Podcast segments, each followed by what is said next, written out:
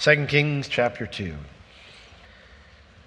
At this point in 2 Kings, Elijah has been taken to heaven in the whirlwind, and Elisha is grieving over the loss of his spiritual mentor and father. But, but God put it on Elisha's heart to be Elijah's spiritual son, to carry on the work that Elijah had started. And so, despite the grief and the trauma that Elisha is experiencing right now, he decides to take up his former mentor's cloak. He answers God's call. But where to go from here? Like, it's one thing to kind of have that moment where you lay it down and you go, okay, God, here I'm going to go. Where do you go from here? It's, it's one thing to turn around and get back to work, but it's another to find yourself in a place where you need to trust the Lord like your mentor did. Because people, they say, I, I want that person's job. Most of the time, people ask me, Would you like to be this or that? No, I don't want that person's job. Elijah, he finds himself now in a place where he's got to trust the Lord like Elijah did. Finds himself with immediate challenges to live out this call. And so the question as we finish up chapter 2 tonight is will he see those challenges as obstacles or as opportunities? So, chapter 2, we begin in verse 13. It's right after Elisha saw Elijah taken away. And it says in verse 13, he took up also the mantle of Elijah that fell from him, and he went back and he stood by the bank of the Jordan. Now remember, how'd they get across the Jordan in the first place? Because Elijah came and he took his mantle, his cloak, he struck the waters, and the waters parted. Well, you know, that's praise the Lord. That's awesome. That's great. You hear the stories about what other people have experienced and what they've gone through, or maybe even you saw God do awesome things where you were present, but maybe it wasn't you doing them. And then all of a sudden you, you find yourself and you're faced with the same situation. You go, hmm. He goes there and he stands by the same exact spot, and there's the water's back. It's not like he was just waiting for him to come back across the river. What Elijah had done earlier was no longer in place. And so Elisha could either find some place to ford the river safely, or he could believe Elijah's final message from God to him, which was, If you see me go, then that's, that's basically God saying, I have called you to this. And so you need to take, up, take it up, become that spiritual son that you say you want to be. So, verse 14. It says, Elisha took the mantle of Elijah that fell from him and smote the waters and said, Where is the Lord God of Elijah? And when he had smitten the waters, they parted hither and thither, and Elisha went over. Elisha does exactly what Elijah did, but with one difference. He asks God a question. He says, Where is the God of Elijah? I get chills when I hear that because he doesn't say, like, well, where, what, where is the power of Elijah? I think so often there are times when we see God using someone else and we think to ourselves, well, God could never use me to a similar capacity, or God could never use me in a miraculous way. And we come to the river and we kind of just stare and look at it and, like, okay, I guess I'll find another way. But Elijah here, he, he had asked to be Elijah's spiritual son. He had asked to carry on this family name, so to speak, to be the guy who would hear from God and then speak to the nation. And Elisha knows I can't do that in my own strength. It's one thing to want it, and it's another thing to have to go out and do it. And so Elijah's question in this moment is a, a very human one. It's a very, a very visceral question, you know, that we feel it in our, in our bones. He says, Will you speak to me like you did to Elijah, Lord? Will you answer me like you answered Elijah, Lord? Will you use me like you used Elisha? God's answer shows that his presence and his power would be available to this man as well. It says the waters part hither and thither, and Elijah went over. Elijah, he moved forward in the power of God's presence to fulfill God's plan for his life. Elijah moved forward in the power of God's presence to fulfill God's plan for his life. And what God did through him here caught the attention of all of his fellow students. Look at verse 15.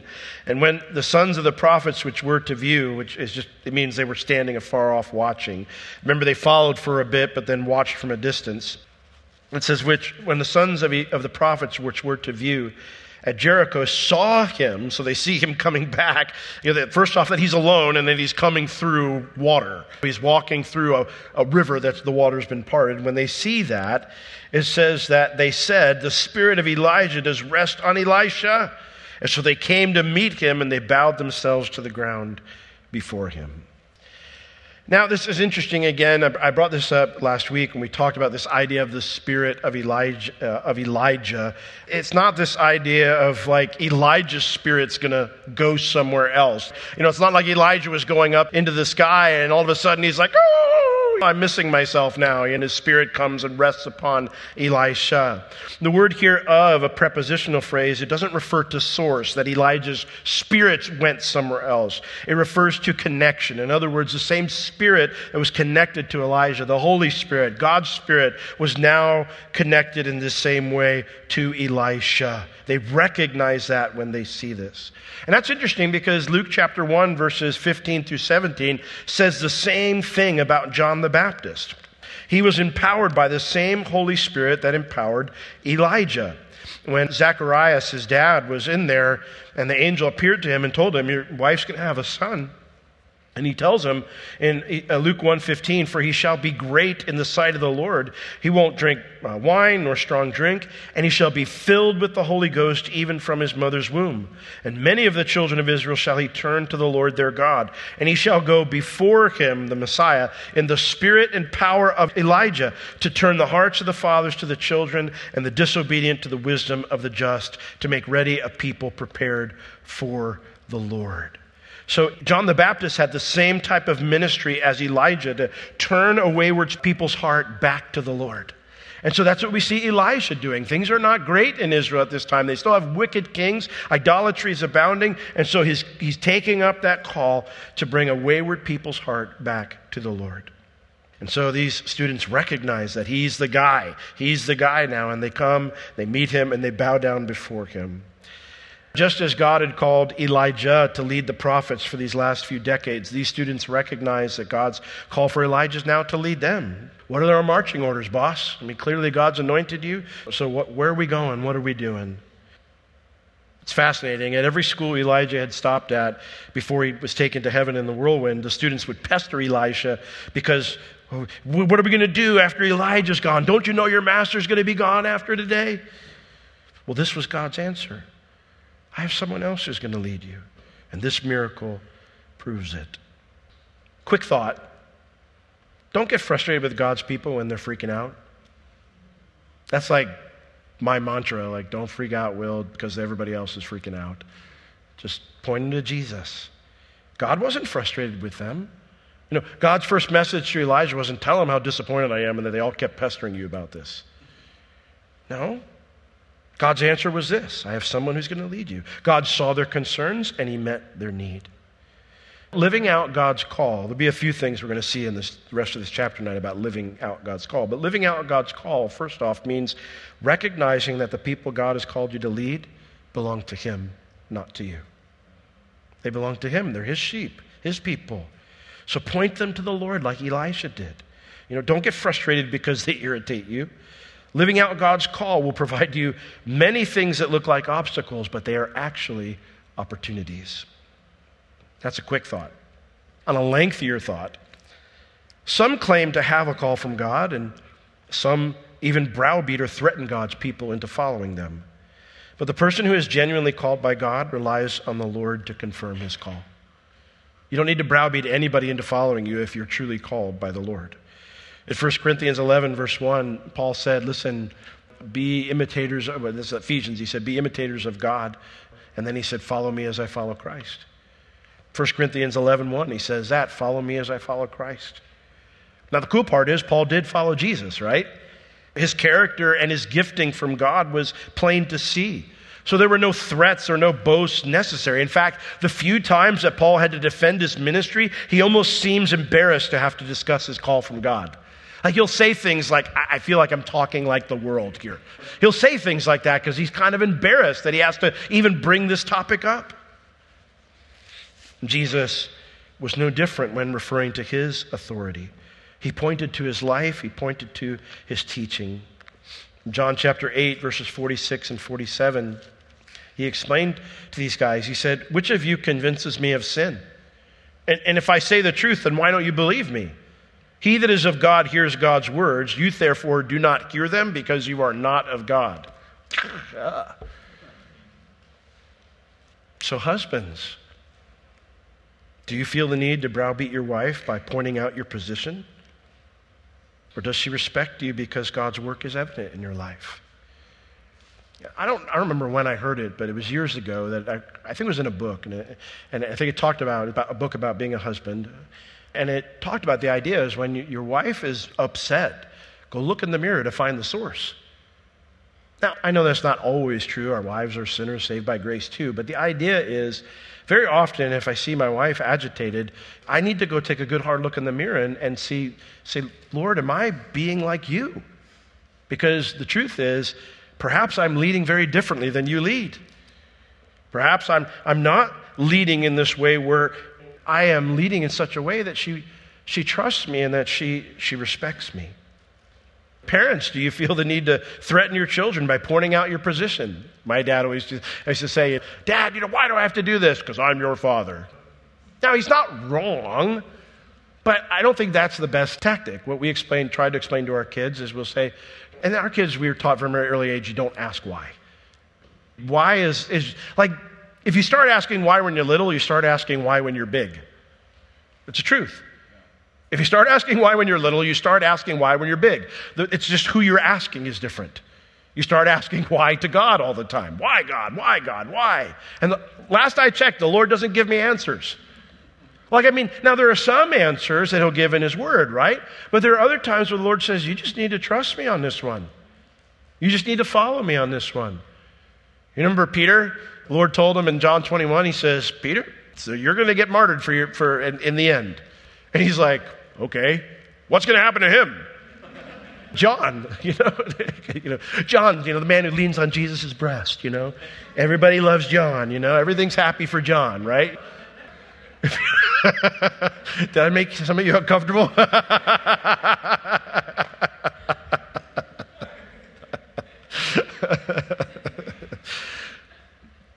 What's going to happen to him? What's going to happen to special boy over here? Jesus says, he tarries till I come back, or he doesn't. What's that to you? You follow me. You know, there's times the Lord doesn't explain. Why am I going this way and this person's going this way? I'm, not going to tell you. I just want you to trust me. Follow me. I love you. I care about you. I care about others that you're going to be connected to, and that's, this is what needs to happen in your life to impact those you're connected to. Certainly, we teach our children and say, listen, you need to honor your mom and dad because the word says so. And when you honor your mom and your dad, you're honoring the Lord, you're obeying the Lord. But it's not just, well, I'm, I'm your father. Well, yes, but it needs to go to the next layer. You know, when you're disobeying me, you're disobeying the Lord. Do you feel the need to threaten your kids by pointing out your position, or have they learned to trust you because God's work is evident in your life? My kids know I'm not perfect. They see all the flaws. They sometimes they make fun of me for my flaws now that they're older. But you know, I ask I ask Bev mostly, I say, what do you hear the kids say about me? Like, do they respect me? Or like, are there character flaws that, bother them that they don't want to trust me and things like that? Those are things that you need to be aware of. Like we want to live in such a way that, that our kids trust that, hey, we're trying to follow the Lord ourselves. So when we're saying, you need to come this way, that there's that sense of, well, my dad's trying to follow the Lord, my mom's trying to follow the Lord. This same question can be applied to employers or authority figures in society or leaders in the church. If you have to call out your position in a conversation, you're probably already in the wrong somewhere. Just the case. Now, let me counterbalance this. Clear evidence of God's Spirit working in you doesn't guarantee everyone will follow your lead. They have decisions to make as well. But it does mean that those who are yielded to the Lord, they will follow your lead because they'll be following the Lord who's working in you. Living out God's call, it means letting the Lord establish you, not seeking to establish yourself. Because the cool part is what God builds stands. What you and I build can crumble at any moment. but what the Lord builds stands. Now, these guys, they recognize God's call to follow Elisha, but that doesn't mean they're ready to let go of Elijah. So, verse 16, note, it says, They said unto him, Behold, now there be with your servants fifty strong men. Let them go, we pray you, and seek your master. Now, there's a colon there, which means they paused, because I'm sure Elijah probably gave them a look of like, What? It was probably not registering, like, What are you asking? And so they explain a little further. Well, perhaps, peradventure, the King James says, per, lest peradventure the Spirit of the Lord has taken him up and cast him upon some valley or uh, upon some mountain or into some valley. And, and I can only picture Elijah going, Don't do that. You shall not send. you shall not send. Now, these strong men here, the word actually there, it means sons of strength, and it usually a term for like elite soldiers which is interesting to me because I can't imagine Ahab or any of his sons assigning elite soldiers from their army to the prophet, the school of the prophets. So I don't know where these guys come from. Perhaps these were men who chose to forego service in the army, or, and they chose to be there to, to serve the prophets in some way. I don't know. But whatever the reason, they're in the school there at Jericho, and they would be capable of searching for Elijah. And they're, I guess I get I partially get their question. Perhaps God has cast him on a mountain somewhere because Elijah had a reputation for miraculously disappearing for years at a time. Remember when Obadiah came to greet him and he's like, Obadiah, go tell your master Ahab, I'm going to meet with him. And Obadiah's like, Why do you want to kill me? And he's like, what do, you, what do you mean kill you? And he's like, Because I'm going to go tell Ahab, and then the Spirit of the Lord is going to pick you up and drop you off somewhere, and I, I'm going to look bad. Elijah, he had had moments in his life on, on a couple occasions where he would come and he would say something, and the Lord would send him off. And then he'd be just gone for a while, and nobody could find him. So, so he has this reputation. And so these guys are thinking, well, maybe God took him to heaven, but maybe he didn't. We should at least check. And this is Elisha's first real test of leadership because he knows where Elijah is. Elijah's with the Lord. He says, You shall not send. It's a waste of time. But verse 17, they don't believe him. Verse 17 says, When they urged him till he was ashamed. And the word here, ashamed, it means to feel like you've done something wrong because everyone around you disapproves of you. So, like, you know, he's like, You shall not send. And then they, you know, but Elijah, you know, did you know how this happened and this happened? And he's like, I was there. I saw him go up to heaven. Yeah, but he's done things like this before. Not like this. He li- what if he's out there starving on a mountain somewhere? He's a mountain man. He's been up in mountains his whole life. What are you talking about? Well, maybe he's in some valley and he's stuck somewhere. Why would God do? At some point, though, he starts feeling like he's kind of the mean guy. And so, them trying to convince him made him feel like a jerk. So he, he acquiesces in, in verse 17. He was ashamed, so he said, Send. He said, Send. Even though he knew it was a waste of time and resources. And then he remains at Jericho while these soldiers go search for three days. It says, And they sent there 450 men. They sought for three days, but they did not find him. And when they came again to Jericho, for he, Elijah, Shah, tarried at Jericho, he said unto them, did I, t- did I not say unto you, go not? Which brings us to the third thing about living out your calling. Me- living out your calling means telling those that you lead, I told you so, when they don't listen to your advice. Wow, only one person got the joke. Don't ever do that. That's not what it means. No, living out your call means being willing to always teach people. Like, I don't think of this in a snarky way. Didn't I tell you not to go? He's like, let's go over this again. Let's go over God's plan again. He was ready to teach, and that's what uh, the, that's what living out your call means. It means being willing always to teach people, even when the lessons are repeat lessons. Like if you have kids, you understand what it's like to give repeat lessons, right? You know, you, you, say the same things over and over and over and over and over. And there are times it gets frustrating, right? But that's what our call is. Beverly would remind me so often when I would get frustrated with the kids, she goes, That's why God gave them parents. You know, because you think to yourself, you're like, why don't they understand this? Or why are we having this conversation again? You're supposed to do your homework. That's why they have parents. Oh, that's right. That's right. That's why they're not just born and they just get leashed out onto the world, unleashed out into the world. 2 Timothy 2 24 and 25 says, The servant of the Lord must not strive be gentle unto all men, ready to teach in a spirit of meekness, instructing those who oppose themselves. Now, this is especially important if you're a parent or a church leader. I needed someone to give me repeat lessons as a kid. I needed someone to give me repeat lessons as a young Christian. So we should not get frustrated when others need it from us. Well, before Elisha goes to deliver the news to the next school, word of his new role reaches the leaders of the city of Jericho, and they reach out to him for help. Look at verse 19. It says, And the men of the city said unto Elisha, Behold, I pray you, the situation of the city is pleasant, as my Lord sees, but the water is not, and the ground is barren. Not means it's of bad quality. The water's of bad quality. The ground is barren. It's it means unproductive. It's actually a much more graphic word that I don't want to describe in public t- uh, tonight, but it speaks of something that starts off well, but then it dies before it can bear fruit. We know from earlier portions in the book of 1 Kings and, of course, Joshua that Joshua pronounced a curse upon Jericho if it were ever to be rebuilt, right? And then we saw in 1 Kings that Ahab ignored God's word and he had the ancient city rebuilt. Well, that created all sorts of problems. And Ahab and his sons couldn't fix the problems that resulted from that. But now the city leaders here, they turned to God's prophet. Now, think about this for a moment. You've got a bunch of people in a city that was never supposed to exist, again. And they're in it, and they're in the trouble that exists because it's not supposed to exist.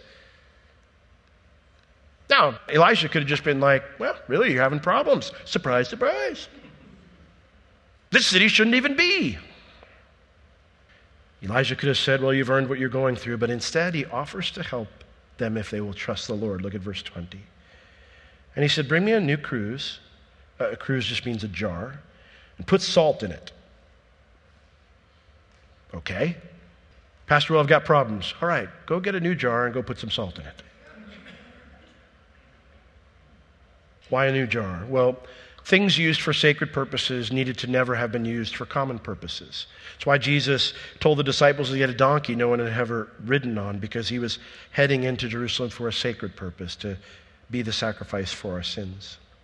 Why did he fill it with salt? Well, salt was used to make a covenant. It was common, almost everybody, merchants, traders, they carried a little pouch of salt in their, their, their belt. And the, the idea was when you made a, a covenant, you made a deal, you would take your salt a little bit of your salt, put it in his pouch, and he'd take a little bit of salt, put it in your pouch. And the idea was you can break the deal if you can get your salt out of his pouch, which of course is impossible. But you're never going to get the same exact specks. So salt was used to make a covenant. So even though Ahab had been unfaithful to his side of the covenant, God would remain faithful to his part. And so he says, let's make a fresh start here. Now, again, this is not exactly a normal water purifying solution.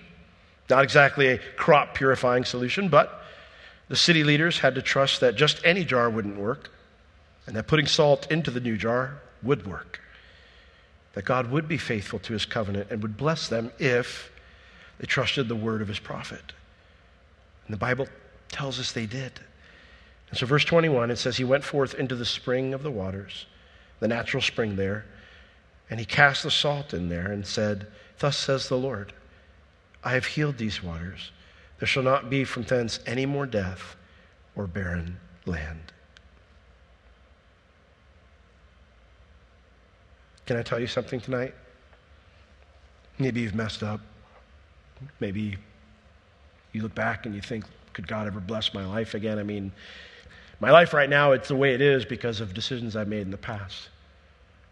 Could God ever use me again? Could God ever bless my life again? Could God ever restore my life again. It's easy for us to look and go, well, that's impossible. I mean, the very fact of where I am now is, is my discipline. But the reality is, God is so merciful and He's so gracious. He knows our frame that we're simply dust. And he does not deal with us according to our sins. I think it's the psalmist who said, David, he said, you know, if the Lord were to mark iniquity, who could stand? None of us. So even though Jericho shouldn't have existed right now, God heals the land all around Jericho. And I love Elisha's word. He says, Thus saith the Lord, not me. This is the Lord. He wants to heal your land, even though it shouldn't even be here. You see, living out your calling means meeting people where they're at in their faith. They had enough faith to ask for help. Elijah didn't berate them for not having more faith. Let's tear the city down. He met them where they were, and then he called them to take a step farther. They came to him, said, Can you help us? You're the Lord's new leader. Can you help us? And he said, Okay, that's good. You're trusting the Lord again. Now take one more step. Do this. He says, Start doing things God's way, whether it makes sense or not, and trust Him to take care of you. See, the job of any leader isn't to get a person or people to do things your way, it's to convince them to trust the Lord in His ways, to take those next steps of faith forward in following the Lord. Well, Elisha finally leaves Jericho to pass the word of Elijah's departure to the school in Bethel, and then something interesting happens. Verse 23 And he, Elisha, went up from there unto Bethel. Bethel going up, Bethel situated at the top of the Judean plain. So Elisha's down in the Jordan Valley. The Jordan Valley is one of the lowest places in the earth. The Dead Sea, of course, being one of the lowest, but the Jordan Valley is right in that same area. And so he has to go all the way up through the Jordan Va- up th- from the Jordan Valley and through the mountain roads to get to Bethel. And as he's on the way toward Bethel, it says here that as he was going up by the way, there came forth little children out of the city and mocked him and said unto him, Go up, thou bald head, go up, thou bald head. And he turned back and looked on them and cursed them in the name of the Lord. And there came forth two she bears out of the wood and tore 42 children of them. And he went from there to Mount Carmel, and from there he returned to Samaria. Nobody ever made fun of him again.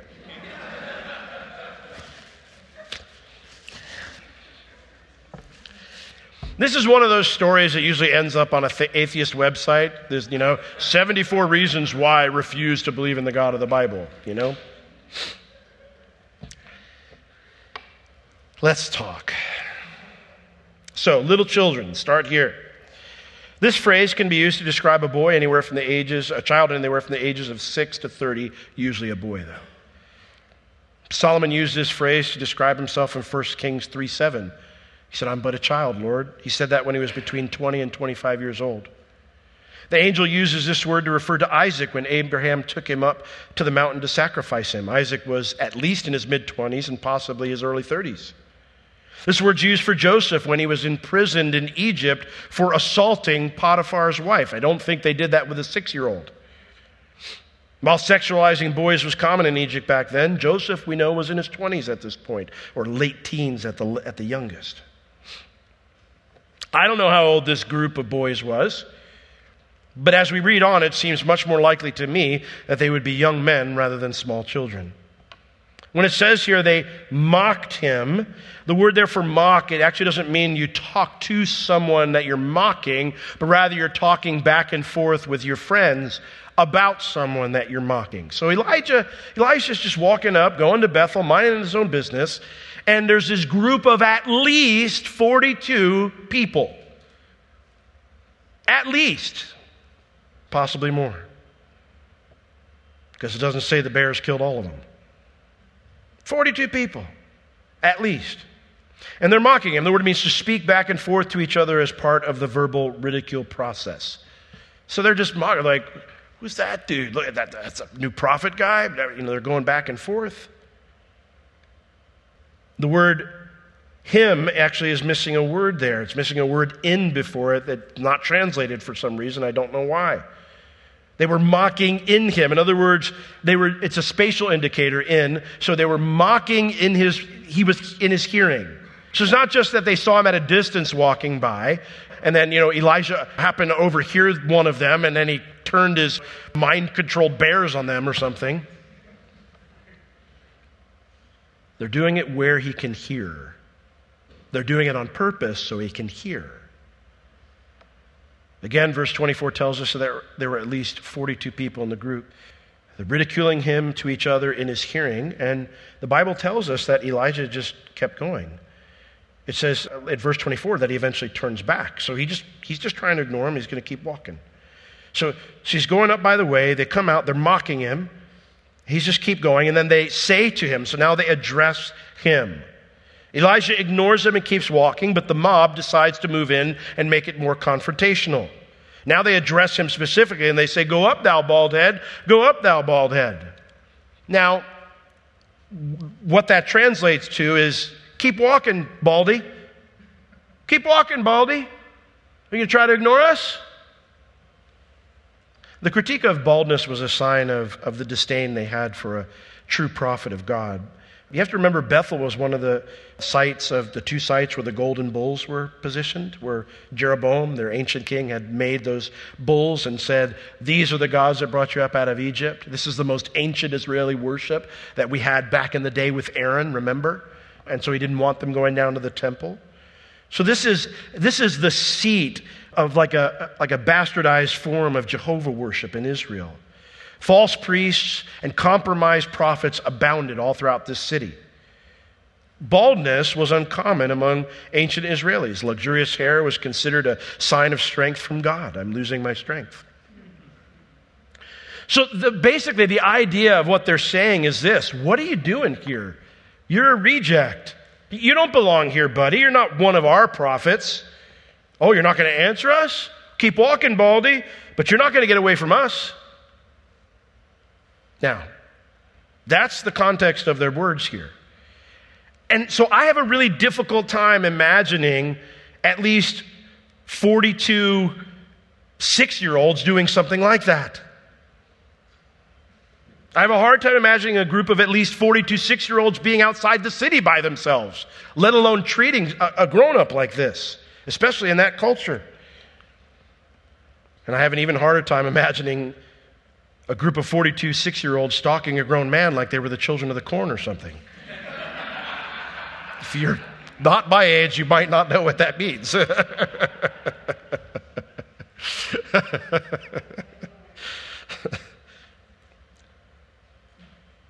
Whether this group is a mob of at least 42 teens or 42 grown men in their 20s, how safe would you feel if they were mocking you, where you could hear them?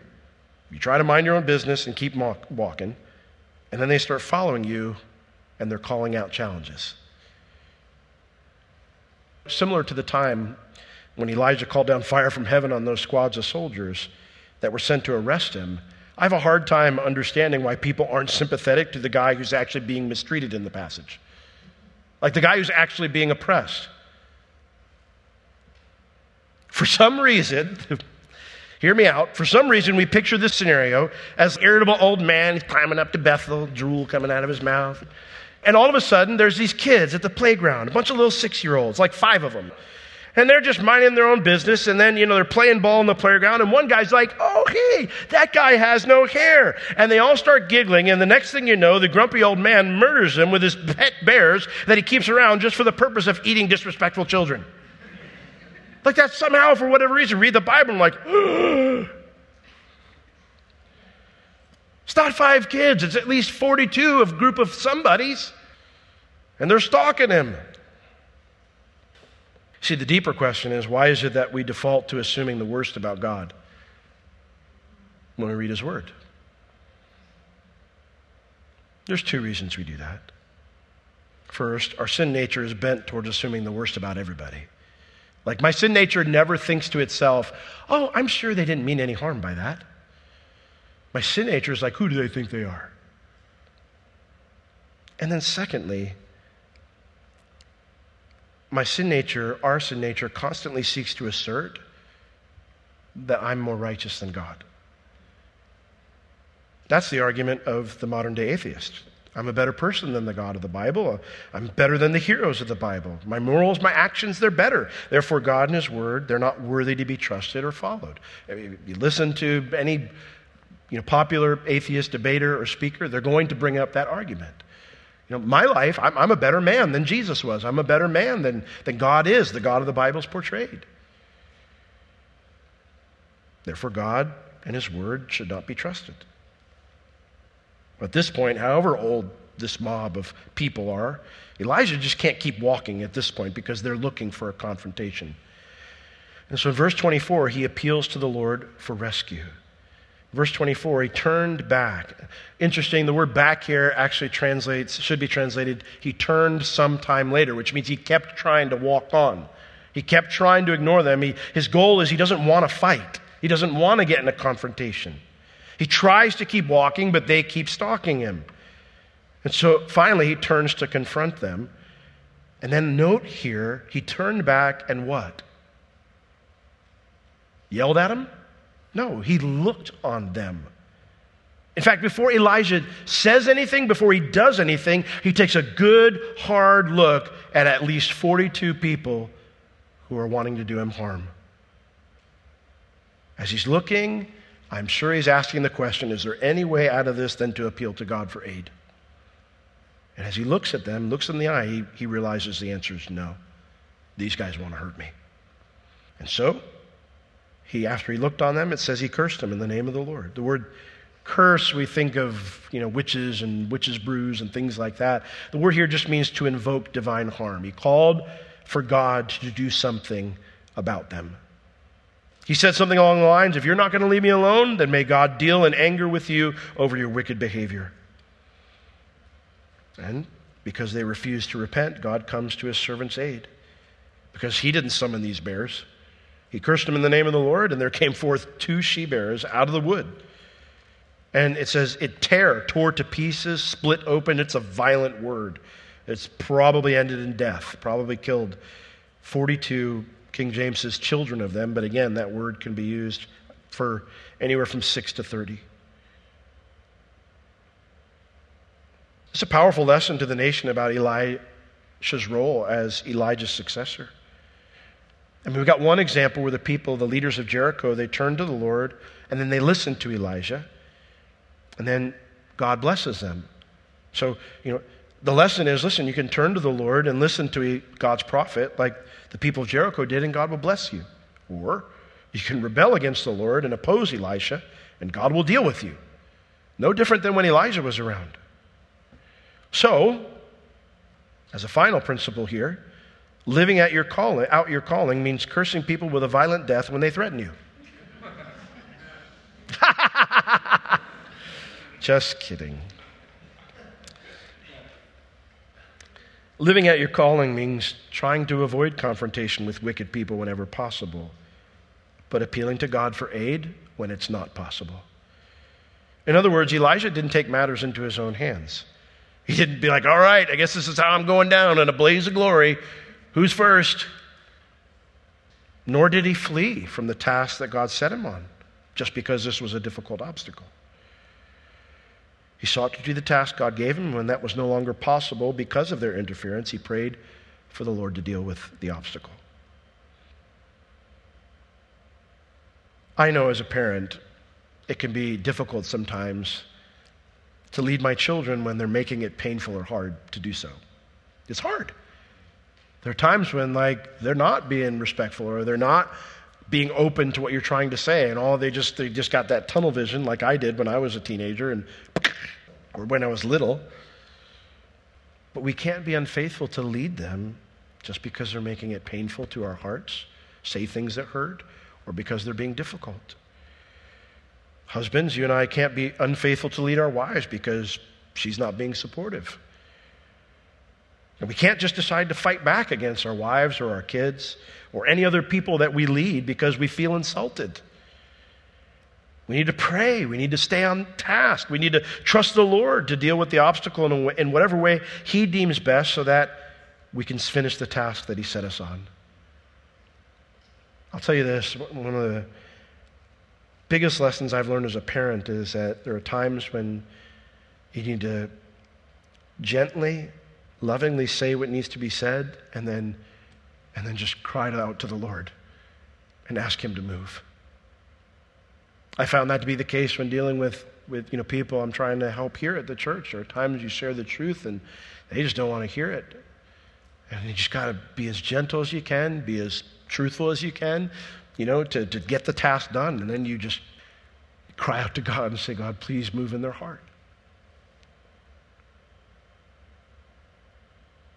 Living out your calling means remembering that you're the messenger. You have a job to do, but you're not the Lord. You're just his messenger. And if someone's opposing you, the truth is they're really opposing the Lord. My kids have been so good. I feel like I have parenting on easy mode with my kids and because they, they have been, they, their hearts have been very toward the Lord, and I'm so blessed for that.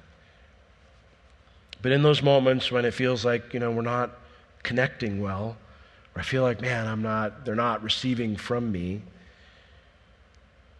you know, I have to remember, Lord, they're not really upset with me. They, I'm the obvious person to be mad at right now, but the truth is they're struggling with what you're trying to do in their heart. And as a parent, that should break my heart.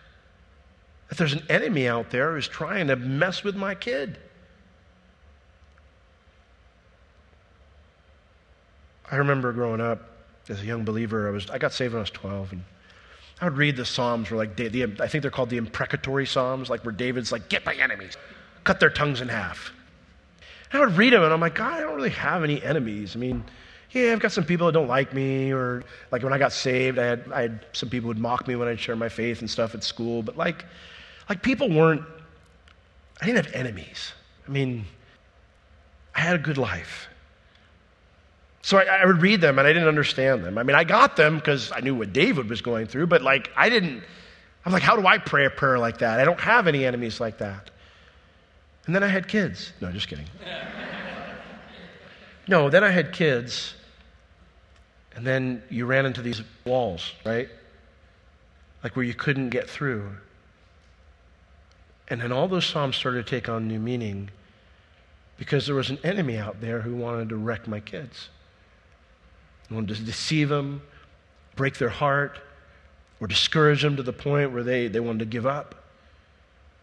My prayer life started to change. It was like, God, we defeat the enemy's plans, or you, you cut his head off, put his, you know, defeat his plans so thoroughly that he runs away with his tail tucked between his legs.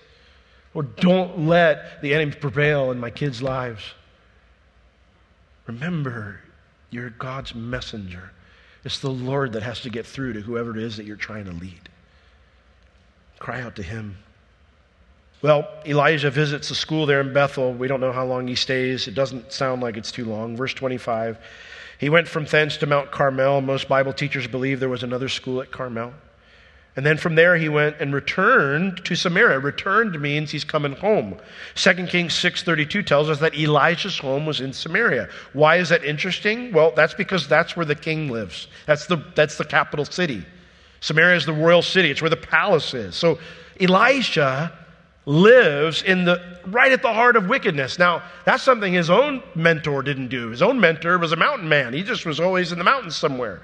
But Elisha, he's got a home right in the heart of wickedness. And we're going to meet that wickedness firsthand when we study King Jehoram next week when we get to chapter 3. So, read that for next Sunday night. So, where does that leave us? Well, when we talk about God's call, this whole chapter is about God's call. And when you and I are trying to follow God's call, we must first know what it is. And I think I mentioned this last week, but I'll say it again. If you don't know what God's called you to, then spend some time seriously asking Him, what's, what's my role? And sometimes it's not going to be it's not going to be elaborate. Sometimes it's going to be love your wife like Christ loves the church. Invest into your kids. Serve the people in your workplace. Shine for me. It doesn't have to be elaborate or something totally out of the blue that you never conceived in your mind. But it, it might be something different than you expect, too. It might be something. I remember when God was calling me to the ministry, and I thought, that's, there's just been a wrong number. You know, you, you've dialed the wrong number, Lord. I am not the guy you should be looking for. So it, it's not uncommon to have the Lord call you to something unexpected. So if you don't know, then first find out what that is. Go seek Him. And then secondly, you have to answer it. Like God, you can know what God's called you to do, but you can be like Jonah and run in the opposite direction. So you have to answer it. You have to say, Lord, I'll embrace this call for my life. I'll embrace this.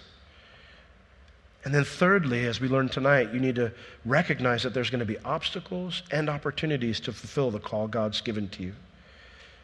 And you and I must not become discouraged by those obstacles, and we must not become lazy with the opportunities. We need to live out God's call for our life. Amen? So, are you doing that? Are you living out God's call for your life faithfully? Let's all stand. Lord, you know where each of us is at tonight. You know if we've got, like, we know what you've called us to, and we're, you know, maybe our struggle is living it out, or, or maybe we don't. So I, I pray for every person who's here tonight that you would speak to their heart and show them what their need is. Maybe they just need to be encouraged to keep being faithful, Lord. Then encourage them to keep being faithful. Lord, you know if maybe some of us, we've, we've had a call and we're just not answering it. We're not willing. Lord, soften, soften any heart that's there tonight. And then, Lord, if maybe there are some who they know what they're supposed to do and, and they've accepted that challenge, they've accepted that call, but they're not living it out correctly. They get frustrated and or even lazy maybe. Lord, you know, and so I pray you to encourage my dear brothers and sisters with that tonight to stay stay in that that particular walk that you've given to them, that particular calling, to, to enter into it wholeheartedly, anew and afresh tonight, whatever it might be. Lord, we need your Holy Spirit to do that, so we pray you'd fill us all with your Holy Spirit. Lord, that we'd all recognize that there is a hope of your calling. You've, all of us have a hope that you've called us to something. You've got, we have a place in the body of Christ. So, Lord, with that hope of knowing that each of us has, plays a vital role in your plan, Lord, we say yes to it. And we say, Lord, we want to do it with all our heart. In Jesus' name, amen.